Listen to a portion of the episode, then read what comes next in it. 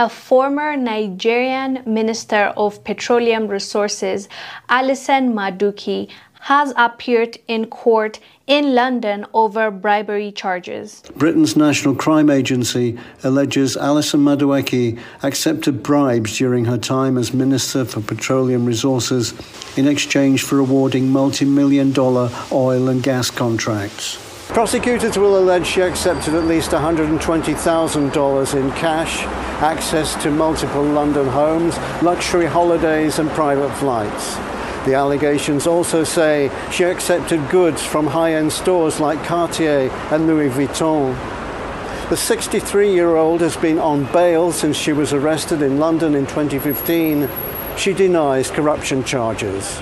The bribe charges against her are for receiving luxury brand items, money, private jet trips, and so many things in exchange for signing off a deal, a multi million dollar deal to her country's resources.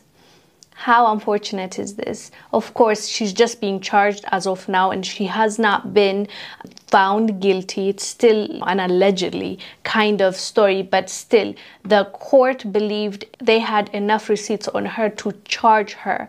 So that is the reason why she went to the court in order to submit her name, I believe her age, and also her location so they can start the process. And it's very, very, very unfortunate to see this because she is not the only one that has done that surprisingly, they're focusing on her. There are so many others, so many more that took advantage of their position, that took advantage of the people of Africa's resources and sold the people out basically so that they can enrich themselves, so they can buy yachts and mansions and sports cars and send their kids to school outside of the continent. So, yeah, I guess we shall see what the verdict will be. And I understand there are other leaders that do the exact same thing outside of Africa, but since we're focusing on Africa, we need to have a system on our own, not an ICC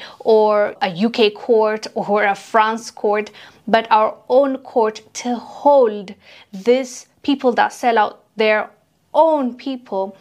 We need to hold them accountable and we need to do it in Africa so that we can send a clear example. Once one leader sees that he can get away with it and the other one notices that that one got away with it this is going to continue. The cycle will continue. So we need to be strict with people that sell their people's lands, resources, and property. They need to be held accountable and justice needs to be served so that we can send a clear example to the rest. But anyways, fam, we will follow up on this court case. I am Wongel Zelalem. I'll see you on the next one.